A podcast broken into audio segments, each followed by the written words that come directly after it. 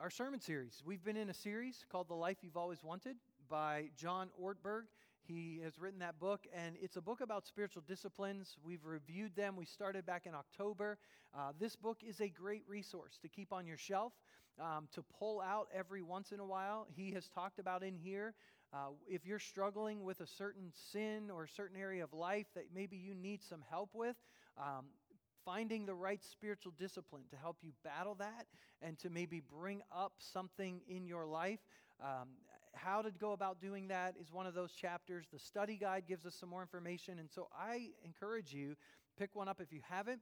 Uh, but we are all the way in chapter 10 for the month of May, and it's called A Life of Freedom a life of freedom. And we started by talking about approval addiction and how easy it is for us to be affected by praise or by criticism, how easy it is to become addicted to the opinions and thoughts of others, and how to break that off of our lives. And we talked about the practice of secrecy and doing good for others without them even knowing about it. Uh, that's one of the ways to help break that approval addiction off of our lives. And what an opportunity we have had over the last week to to, to do good for others. Now, maybe it's hard to fire up the chainsaw in someone's yard and do that in secret. Um, but do it anyway, even if it can't be done in secret. Uh, serve others, give of yourself without expecting anything in return. That's the way to break that off of our lives. And last week, I talked about sticking to our story, sticking to your story. And I used my story as a part of that. And we talked about how we have to let go of comparisons. We can't compare our lives with others and think, well, why, why is my heart life harder than that person? And I'm, I mean, I'm way smarter than them. Why are they getting promoted and I'm not? Or why is this my path? Uh, we have to keep our eyes on the Lord and know that He has got a pla- path and a plan for us. And we need to let go of that. We need to let go of our expectations of how we think our life should go and just embrace how our life is going and walk that out with the Lord. Okay? And we, we talked about not looking for the path of least resistance. And just because something looks good doesn't mean it is good. You know, just because we're offered a promotion doesn't mean that's the path we ought to take. And even though we think maybe we're more qualified for the promotion and it doesn't get offered to us, we have to trust that God is at work in our lives. And we commit to endurance and we commit to grow, letting Him shape our character through everything that happens in our lives. And so that's what we talked about last week. And today, I want to continue that conversation. And I titled today's message, Anchored in God's Story.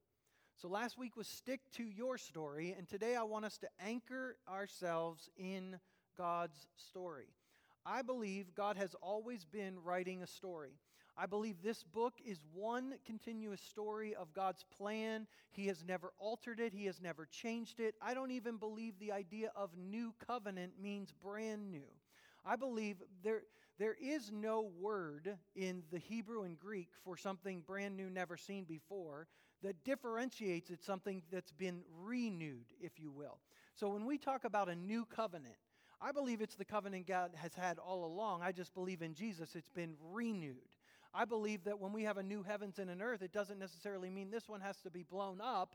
I mean, it could be renewed. I don't believe God has ever altered or changed his plan at all. And he has revealed it to us through his word, and he has called us to partner with him. He has always wanted to partner with human beings to fulfill his plan for this earth. And so when we talk about sticking to our story, we have to make sure that our story is caught up in his story or anchored in his story. I don't know if you've ever heard the phrase uh, defining humility. The, it goes this way humility is not thinking, thinking less of yourself. Humility is not thinking less of yourself, it's thinking of yourself less. Okay, let me say that again. Humility is not thinking less of yourself, it's thinking of yourself less. We get so hung up on why our story isn't going the way we want it to go. And if we learn to anchor ourselves in God's story, then our story gets swallowed up in His story. And however our story goes, we embrace it because we're caught up in the greater narrative that He's always writing. when we live in the kingdom, learning to live in the kingdom is sometimes difficult. There's this tension, if you will, of the already and not yet. Already these things have been established in Christ Jesus. The work is finished, but yet we live in the tension where it's not quite finished. I'm fully justified in Christ Jesus, and yet I'm still being sanctified or working out my salvation, if you will, even though I've already been made perfect. I know by looking at my life and my responses and reactions and my life, even just this last week, probably even just this morning, I know that my salvation hasn't been fully worked out yet. And so, learning to live in this tension is part of that process. Last week, we talked about learning to be content, as the Apostle Paul describes in Philippians chapter 4. But being content doesn't mean we don't strive for change. It doesn't mean we don't strive for increase. It doesn't mean we don't believe that God has something more. We know that the scripture tells us not to despise the day of small beginnings and not to get hung up on what fruit is being produced or not being produced because we can't produce the fruit, He produces the fruit. We're called to be faithful. But we also know that we serve the God that can do immeasurably more than anything we ask or imagine. I love the word that, that Sarah shared with us this morning about just taking what we have and putting it in His hands, knowing that He can take a little and make it huge.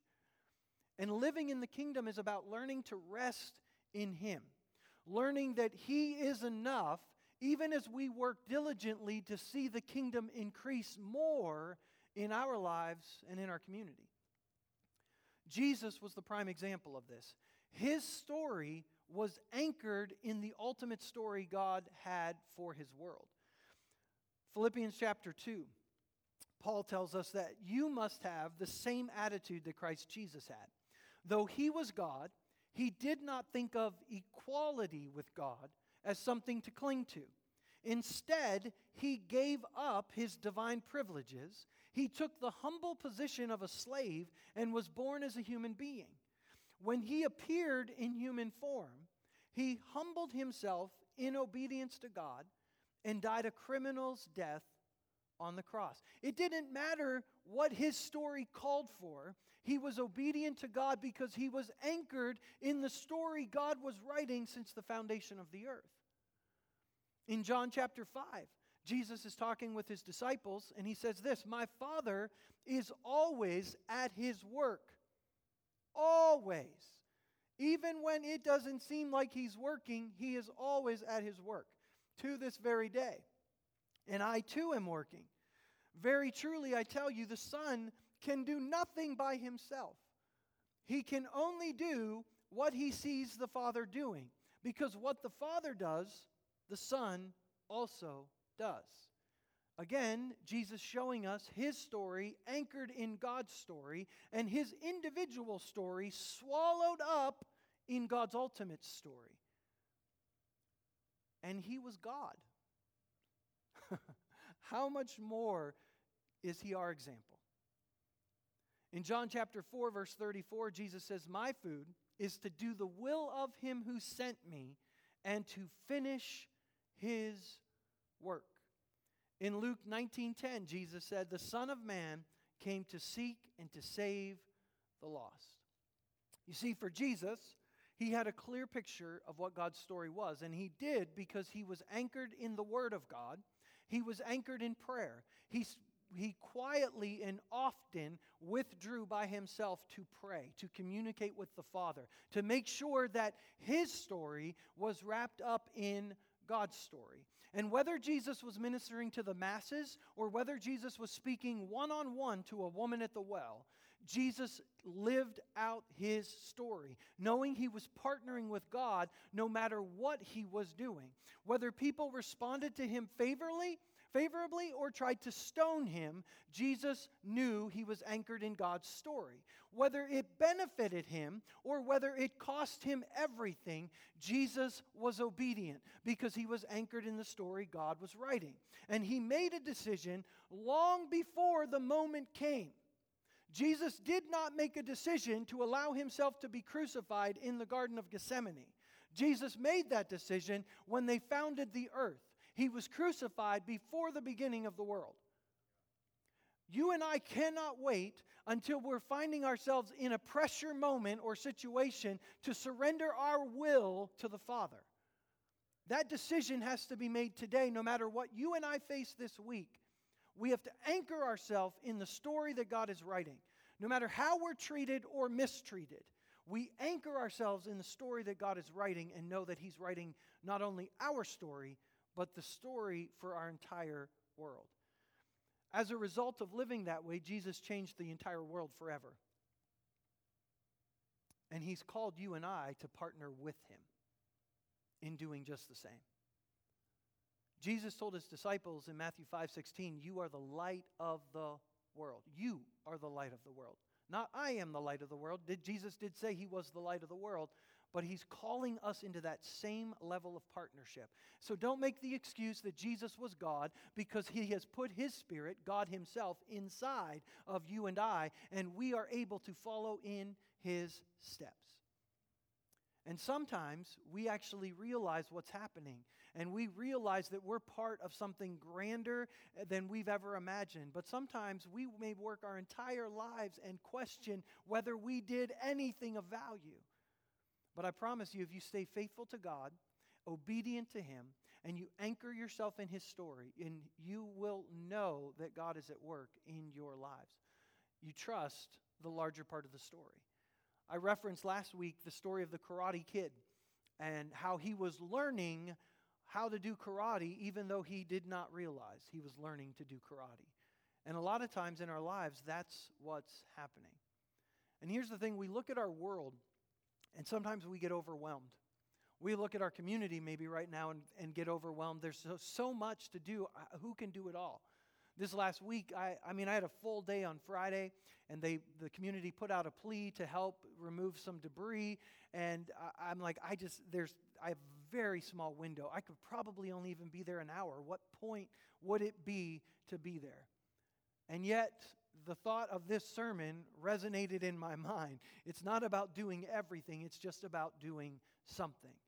And so not only was I able to connect with some friends and some people that I hadn't seen in a while, but I was able to clear a few branches and get the wonderful smell of heaven, pine, as I did it. And so, for those of you that didn't know, heaven smells like pine. I mean, I know there's a His Essence candle, but that's completely off. Heaven smells like a pine tree um, at least my version of heaven. and so God has a masterful way of taking what we put in His hands, as small and as insignificant as it seems, and yield, bringing it together into the story that He's writing for our world. There's a story about a man that was one day walking on a beach, and he noticed that the tide had brought in all of these starfish, and they were all over the beach. There were thousands of them that had been washed in with the tide and left on the beach, and obviously dying. And he looked in the distance and he saw a little boy taking the starfish one at a time and throwing them back in the, the ocean. And the man at first was, was intrigued by it, and then he began to question uh, in this sea of starfish, like, why is this boy trying to get all of those starfish back into the, the sea? There's no way he can accomplish that. And so the man gets closer and he comes up to the boy and he says, Young man, what are you, what are you doing? Like, you'll never You'll never get all of these starfish back into the, the sea before they die. Like, what are, you, what are you doing? Why does it even matter? And the little boy just simply continued to work and he picked up a starfish and he threw it into the ocean and he looked the man in the eye and says, It matters to that one.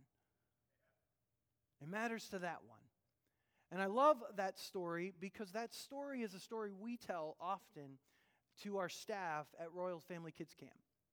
And Royal Family Kids Camp is a camp that we, back in 2016, seven years ago, as a church, began to sponsor. And we put on a camp every year with the help of other churches in our community, other people in our community. Um, this goes beyond just one church.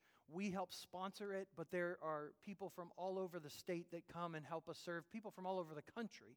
Uh, we've had people from Indiana and from Michigan that have come to serve at our camps and to, to to make a difference in the lives of some foster children. And we give them one week of camp to just be a kid. Many of them have faced trauma and abuse and different things in their lives, and they have taken on responsibility even as young as six and seven that even adults have not even taken on. And so we give them a week to just put all of that aside and be a kid and experience and encounter the love of God through an adult and through adults that just surround them and love on them. And I have known about Royal Family Kids Camp for a number of years, and I always wanted to, to be a part of it. We just needed a director, and so I began to pray for a director. And then when my wife came to me one year at district council and said, I feel like God is calling me to be the director, I said, I think you need to ask again. Um, because I, I didn't want it to be in our home. I just didn't want to um, take on that level of responsibility. I wanted to help and I wanted to serve, but I knew the cost that would be associated with it. But the more she prayed, the more she felt like somebody had to do something, and she answered that call. And she herself will tell you she is not a camp director. She's not geared for it. She's not wired for it. She's not, that's not how she processes or thinks. But she has done a tremendous job of keeping our camp going for seven years. And she's always had someone that comes alongside of her, serves as the assistant director to help where she is weak.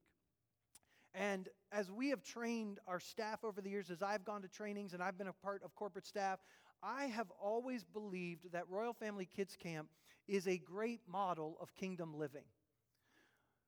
We give ourselves for an entire week to people that need to experience the love of God. And we train and teach people to use understanding and empathy. People make personal sacrifices, and there's a cost involved. And all week long, we understand that we have a role at camp and we may not like it or we may not want to do it, but we do it because we understand it's a part of the bigger picture of what is happening at camp and in the lives of these students. And we learn the strengths and weaknesses of other staff members and we, we adjust and we work together because we know that this is how that person's wired and this is why they're acting this way and I need to adjust and maybe act this way. And I know that I feel overwhelmed today, but I can do this. And I know this this camp changes lives. And I think every year after camp, I'm like, God, why can't we do that all the time? And I know that sometimes at camp we see the difference. From Monday to Friday, you can tangibly see the walls come down. Because we have taken them out of an environment and we have inundated them day and night with the love of God. And sometimes it breaks down the wall, sometimes it doesn't. Sometimes they go and it doesn't even make a difference in their lives, but we trust that seeds are always growing and God is always working. One of these camps, we had an opportunity to have a staff member that was a, a foster child themselves. And this young man came for an interview because everyone has to be interviewed. And I remember during the interview process, he told, he told us he was an atheist. Uh, he had experienced a lot of pain, a lot of abuse, a lot of mistreatment in his life, and all that he experienced had told him there is not a God. And is it okay if he comes to camp even though he's an atheist? And sure, you can come to camp even though you're an atheist. And he has the biggest heart of anyone I've ever known. Oh, okay, I'm better. And um, I just remember anything we needed done, just dove in and did it. Just a heart for the camp, a heart for the, the people. He served as a GIT, which is a guide in training because they're 15 years old. They can't work one on one with any of the, the children. And so they just serve in a, kind of a, a help role. And I remember the last night of camp. We, I was sitting in the corner. There's a big glow party, dance party going on. We're playing all kinds of music and, you know, can't stop this feeling and all kinds of stuff. Let it go. And uh, it was just great. And the kids are having a great time. And I'm observing all of this. And this GIT came over and sat beside me and began to tell me more of his story. I knew some of it. Um, and he began to weep and began to talk about the love of God that he began to experience that week. And in the middle of that conversation, so bizarre that this was not a church service and there was not Christian music, you know, the Holy Spirit was so at work. Um, and he looked at me and said, If I had met Christians like this earlier in my life, I wouldn't be an atheist today. And that struck me, not because I'm like, oh, yes, pat us on the back, but instantly I wondered if I had met this person outside of camp, would I have treated them the same way as I did during camp? And I couldn't answer yes. I don't know. I might have looked at the rough exterior and maybe the language or maybe the, the just the inappropriate behavior, and I may have responded differently outside of camp. And it just resonated in my heart again that Camp Tom needs to become all the time Tom. As a result of that week, he surrendered his life to Christ. That's the story and the power of the transforming love of God. That's why I believe in camps and retreats and sending our kids to summer camp and taking them out of their environment for a week and getting them inundated with the love of God and the power of God because it changes people's lives. I believe that. But the question is what happens when it only is a part of their week? What happens if we try to live this way outside of camp and we try to experience the love of God, but it's not out of their normal environment, it's in their normal environment? And what if it's only one part of their entire week? How long does it take for the love of God to chisel away at them when we see how long it takes, even with a whole week of inundated with it? And I know it would take a long time sometimes. Sometimes God could do it in an instant, absolutely. But sometimes it's going to take years of us just sowing love into people's lives for that love to break through. And the question is, as a church, are we willing to pay that price? Are we willing to be the tangible love of God and look past people's failures and flaws and give that same type of understanding and empathy? Can we get past how someone's behavior is impacting us in a negative way and see the value of them and sow love into them? I'm not just talking about being nice to people and being kind to people. I'm talking about taking the love of God that you and I have received and depositing it in the lives of other people. Because I believe His love is powerful enough to work in their lives and to watch over it. The thing is, is people in the world can be kind without the love of God. They can, and they are. A lot of people in our society do great things for people and they serve, they respond, and there's no and when they serve and when we deposit the love of God into people's lives, on the surface it looks exactly the same. But if you are filled with the spirit and power and love of God, it is never the same. You are depositing something far beyond just being nice to someone. You're depositing the love of God.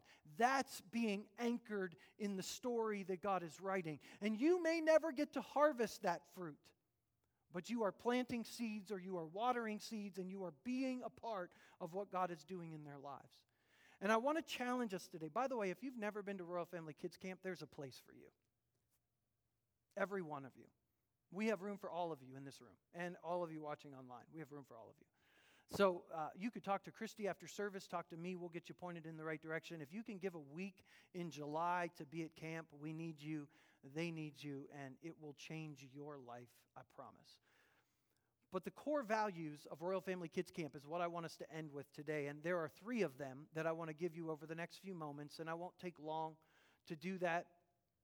But I believe if we are going to be anchored in the story of God and live this out day after day after day, these three core values need to be a part of our lives. The first one is this treat people royally. Every human being has been made in the image of God. And sometimes that image gets marred by sin, but His image is on every human being that you will encounter this week. And we are called to treat them accordingly. We never treat people as they deserve, we always treat them as God Himself has treated us.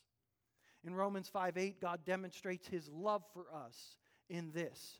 While we were still sinners, some translations say, while we were his enemies, Christ died for us. The scripture links together this concept of loving God and loving people. Jesus in Matthew 22 brings those together and says the first and greatest commandment is to love God with all your heart, mind, soul, and strength. And another is just like it love your neighbor who is like yourself. What Jesus is doing, in essence, is if you say you love God, it's going to be seen in how you love your neighbor. In fact, John tells us if you claim to love God whom you don't see, but you do not love your neighbor who you do see, the love of God is not in you because the love of God transforms us. It shows, it reminds us that we have been treated in ways we never deserved. And what we did deserve, we've never seen. And that love flows through us to others. When the apostles write about it, they drop the love of God. Now, that doesn't mean it's not implied, it's totally implied. But in places like Galatians chapter 5, verse 14, the entire law is fulfilled in keeping this one command love your neighbor who's like yourself. Because you can't do that if you don't have the love of God in you. So, what's implied in that statement is that you love God with all your heart, mind, soul, and strength. It's just showing up in loving your neighbor who's like yourself. Romans 13, 9, James 2, 8 is repeated. Those, that same verse will be found in those places. We respond to people differently than the world around us. So, the question that I hope resonates in your mind as you go throughout this week is how do you respond to the people that we interact with day by day? Are we depositing the powerful love of God in their lives? Are we speaking life? Are we speaking hope?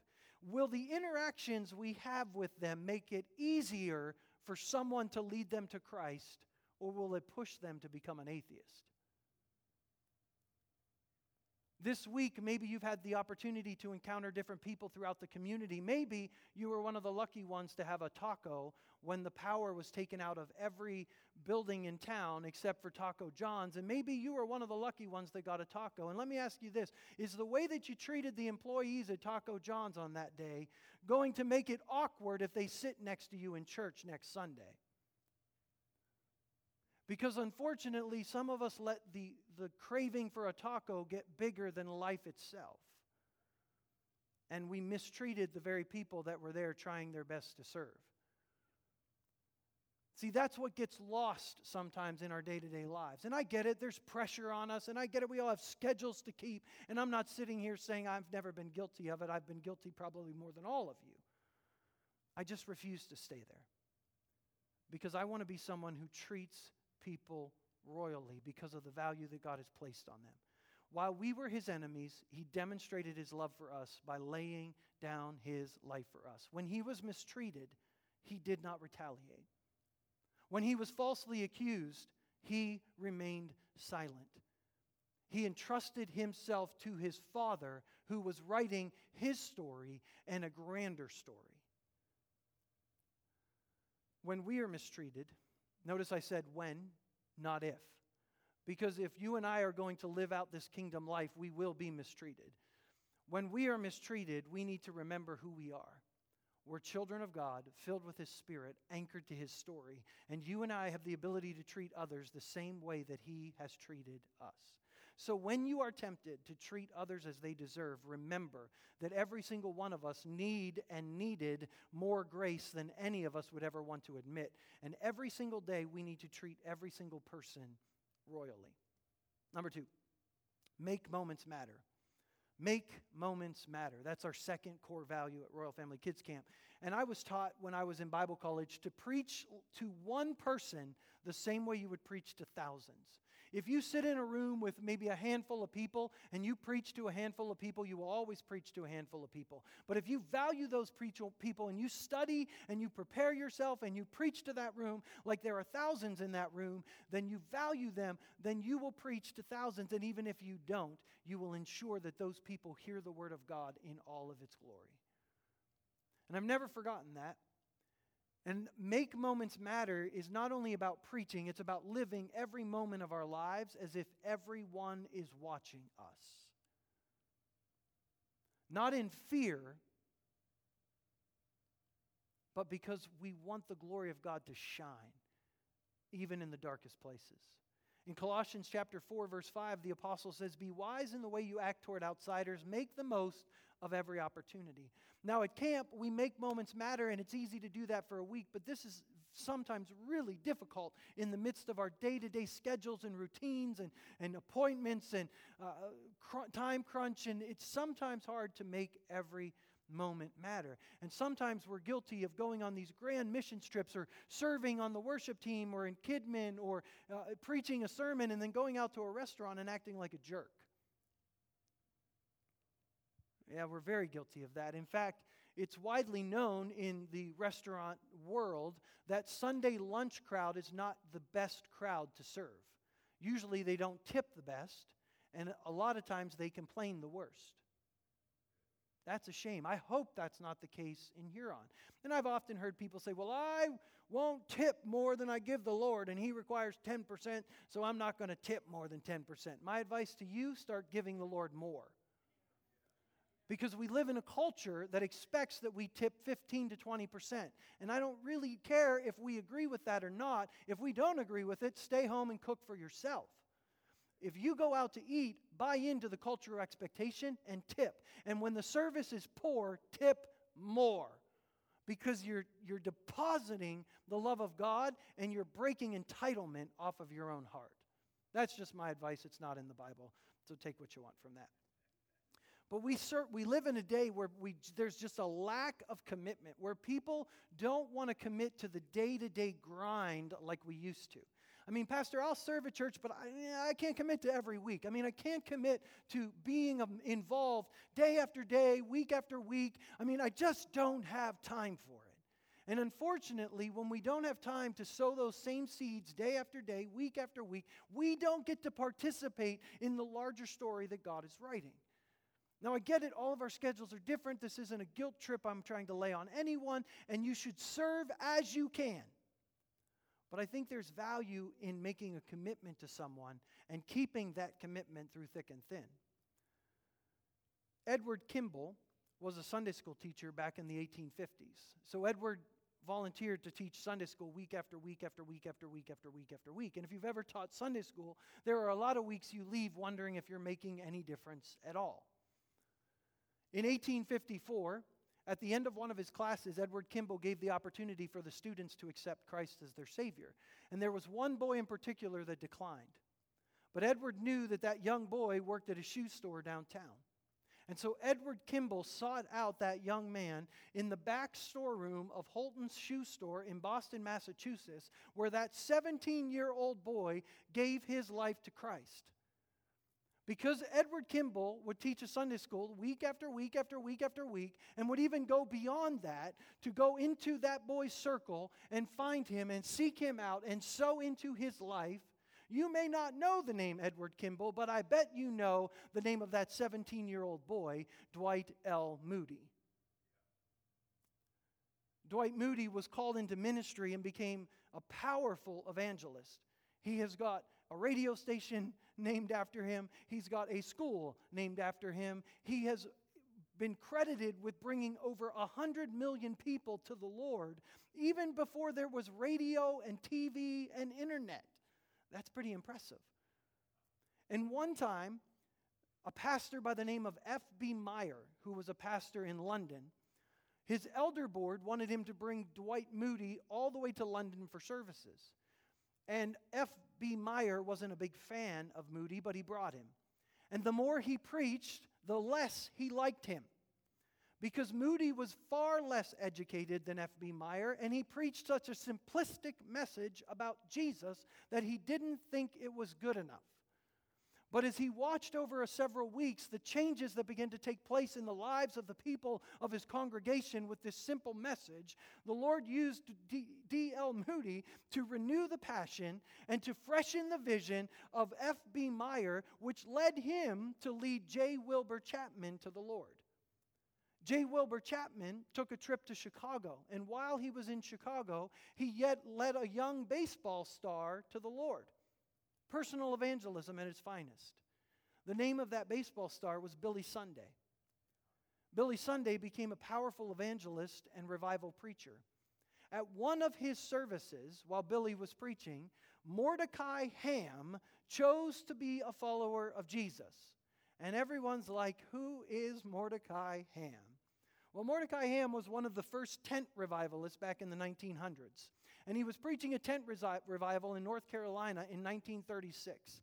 And in 1936, on one evening, two young boys came to check out what was happening at the tent. And the tent was packed, there was not a place to sit. But there was a man and his wife in, the, in that tent that saw the boys and got up from their seat and gave their seat to those two young boys so that they would stay for the meeting. And that night, a young 16 year old Billy Graham gave his life to the Lord. Huh. Never underestimate the significance of one moment. You may not change the world, but if you minister to one young person in the back of a shoe store, you might have a trickle down effect all the way to someone who will. We never know the power of making one moment matter. Our last core value at Royal Family Kids Camp is keep moving forward. Keep moving forward. As we seek to treat people royally and make moments matter, you and I are going to come up short far more often than we like. We're going to fall down. And sometimes we're going to stay down for a while. But by all means, crawl. Just keep moving forward. We're going to face mistreatment. We're going to face difficulties and challenges. Keep moving forward. It's not uncommon when we're at camp to have a child scream, I hate you, and hit you. But we train our staff why that happens, and we respond by keep moving forward. We're playing the long game. We know that we're not there to fix anybody. We're there to be the hands and feet of Jesus for one week and to let the love of God do its work. My question is how do we handle those outbursts in real life? I'm not condoning the behavior of those who mistreat us, but by the power of the Spirit of God, can we overcome it? Galatians chapter 6, verse 9 says, Let us not become weary in doing good, for at the proper time we reap a harvest if we do not give up. Are we willing to continue doing good when no one's watching, when we're not getting recognized, to do good even when we're mistreated, to do good when we don't feel like it? We just keep doing good because we're anchored to a bigger story that God is writing. One of my favorite evangelists when I was a child is a guy by the name of Michael Amico. You probably don't even know him he wrote a book called The Quitting Point. And in it, he talks about the disease that plagues our nation. He wrote it about 20 years ago. And that disease is called quititis. We've become conditioned to get instant results. And when we don't get instant results, we move on. We don't want to serve in a ministry that's not producing results for 20 years. Now, I, I get it. Sometimes there's a time to change. Sometimes there's we have to do things differently if we expect to get different results. I'm there, but sometimes we just have to be faithful when we know we're growing and we know God is working. Sometimes we just have to stay faithful and keep doing good. How long did Abraham and Joseph and Moses and David and Paul have to wait to see fruit in their lives? And you and I think that if we don't see it in a year, it's time to move on. We keep moving forward, little by little and inch by inch, because we believe that God is always working and we believe the kingdom seeds are always growing. We believe the word of God is powerful and it always produces fruit. We believe the love of God is powerful and it always has effects. And so we just refuse to quit. Philippians chapter 3, verse 13 and 14 says, This one thing I do, forgetting what is behind and straining toward what is ahead, I press on. All of our successes are because of Him, and all of our failures are on us. But don't be anchored to either one, because none of that defines us. What defines us is the identity we've been given in Christ and the fact that you and I are anchored to a larger narrative that God is writing. Keep moving forward. You want to be a part of changing the world? Add these core values to your life and make the decision today that they will be the core values of your life no matter what you face this week. And be fully aware that when you make this commitment today, you will experience pushback. You will experience opposition from spiritual forces. You will experience opposition from people around you. You will uh, experience opposition in circumstances. You will, you will receive pain and rejection and disappointment, but take heart because the one we're following by the name of Jesus experienced all of it before us. And he can sympathize with us in our weakness and empower us to overcome. So the challenge today is to overcome evil with good, to believe that God is always working and seeds are always growing, and to commit ourselves to treat people royally, to make moments matter, and to keep moving forward.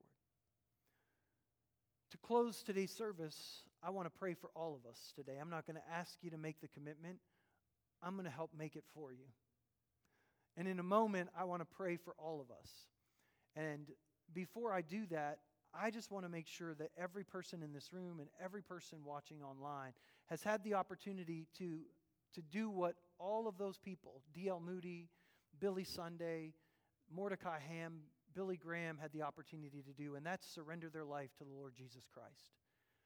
That's where this begins. This isn't a message to make you feel good and go out and change the world. Uh, we can't do it without His abiding presence. And that starts by acknowledging that we need Him.